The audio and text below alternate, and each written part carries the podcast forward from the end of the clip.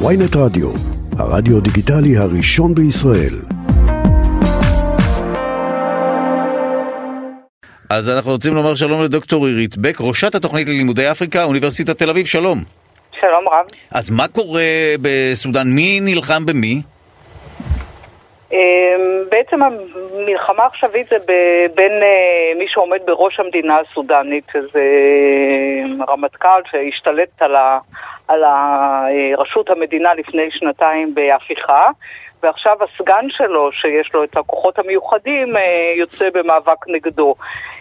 וזה חלק מתסבוכת מאוד גדולה בסודאן, כי הייתה שם ב-2019 מהפכה שסילקה בעצם את הרודן של אה, כ-30 שנה של עומר אל-בשיר, שהיה, הואשם בג'נוסייד, שהם נגד האנושות, והיה מחאה עממית מאוד מאוד רחבה והצליחו לסלק אותו, uh, ועלתה הממשלה שמורכבת מצבא ואזרחים.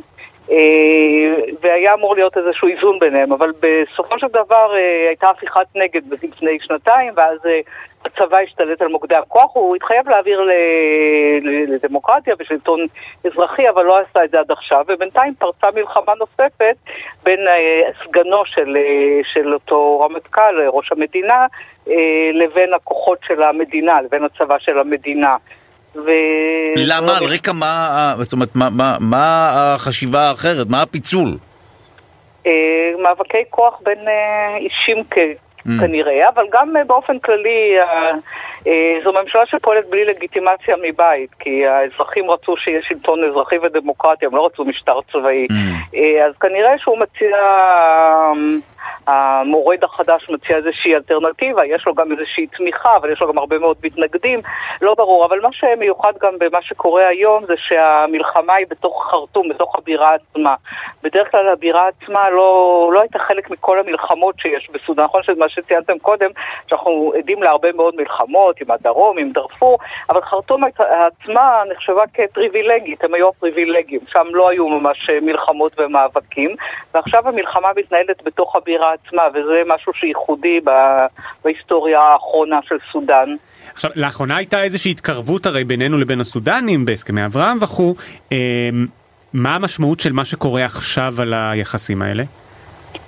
אה, אני אה, באופן אישי לא כל כך מבינה על סמך מה הייתה ההתקרבות, כי כאמור זה לא שממשלת סודאן היא יציבה ומילאה אה, את חלקה במעבר לממשלת אזרח, ממשלה אזרחית, זה עדיין ממשל צבאי, שאין לו לגיטימציה לא פנימית בקרב מרבית האזרחים וגם לא בינלאומית. רגע, עדיין... אני, אני רק שואל אותך כדי שאנחנו נבין, הטענה שלך שלא הייתה התקרבות היא טענה ביקורתית כלפי ההתקרבות, או שפיזית לא הייתה התקרבות, כלומר לא היה מפגש של דיפלומטים? ו... היה, היו מפגשים. מפגשים, אבל המפגשים אה, כנראה התנהלו בעיקר עם הפלג הצבאי יותר. זאת אומרת, okay. אוקיי. הנימה שלי כן ביקורתית, כי גם בזמנו כשנשאלתי, אז אה, הטענה שלי הייתה שאני לא מבינה מה המניעים שלנו להתקרב כרגע לסודאן, שעדיין נמצאת בשלב של, אה, של אה, משטר צבאי לא לגיטימי, שהוא לא לגיטימי בשום קריטריון. גם, גם בעולם הוא לא לגיטימי, עדיין הרבה מהסנקציות על סודאן לא הוסרו בשל העובדה שהשלטון הצבאי עדיין לא העביר את השלטון לממשל האזרחי, אז... אה, אבל במה זה שונה מ... הרי עשינו הרבה הסכמי שלום עם דיקטטורות כדי לשמור על עצמנו, אז למה הן אה, לטענתך, אה, אני, אם אני מבין נכון, לצורך העניין כן לגיטימיות ובמקרה של סודאן לא, כי הם פועלים נגד האזרחים עצמם או מה? אה, כי, כי המצב קודם כל עצמו הוא מאוד אה, שביר ולא יציב. אה, המדינה, כמו שאנחנו רואים עכשיו, נמצאת בתהליך אינסופי של okay. אוקיי. מאבקים פנימיים, אבל יותר מזה, סודאן באמת יש לה חשיבות גדולה מאוד. היא מדינה חשובה מהבחינה הזאת שהיא גשר בין העולם הערבי לעולם האפריקאי, גם המיקום שלה, גם האוכלוסייה שלה. יש, יש חשיבות, היא גם הייתה מתנגדת די עיקשת למדינת ישראל במשך הרבה מאוד שנים. יש חשיבות להתקרבות. אבל יש חשיבות גם לעיתוי, אה, והעיתוי הוא, הוא בעייתי. הוא בעייתי עד, עד שיקרה, אם יקרה איזשהו תהליך של אה, באמת מעבר לשלטון שהעם דורש שם, השלטון האזרחי יותר, ולא עם משטר צבאי שעומד על כרעי תרנגולת, כמו שאנחנו רואים עכשיו. אנחנו רואים עכשיו שבעצם הצבא עצמו יוצא כנגד הצבא והמצב מידרדר שם במהירות. כלומר, את אומרת, כרגע... זה לא רק שאלה מוסרית של אה, הלגיטימציה, אלא את אומרת, עצם זה שאין לגיטימציה גם אומר שאין ערך בהתקרבות אליהם, כי אין בדיוק מדינה, אין בדיוק שלטון. נכון, אין שלטון, יש מדינה, אבל, אבל יש הרבה מאוד מאבקים פנימיים, ואנחנו רואים שהמצב עצמו הוא רעוע, זאת אומרת לא היה צפוי שיקרה מה שקרה עכשיו, כי יש כבר שנתיים בערך משטר צבאי ש, שיש בו איזושהי מידה נגיד של התנהלות מסוימת, אבל דווקא האירועים האחרונים ממחישים את הטענה ש, שהשלטון שם הוא לא לגיטימי, ודווקא הקרע הפנימי הזה בתוך השלטון, בתוך הצבא, ממחיש את העניין של השבירות הזו של הממשל הסודני, ו, ובאמת הצורך לחכות אולי לעיתוי אחר, לעיתוי שיתאים יותר. וואו, מה את צופה שיקרה שם בעקבות הבלגן, המאבק הפנימי?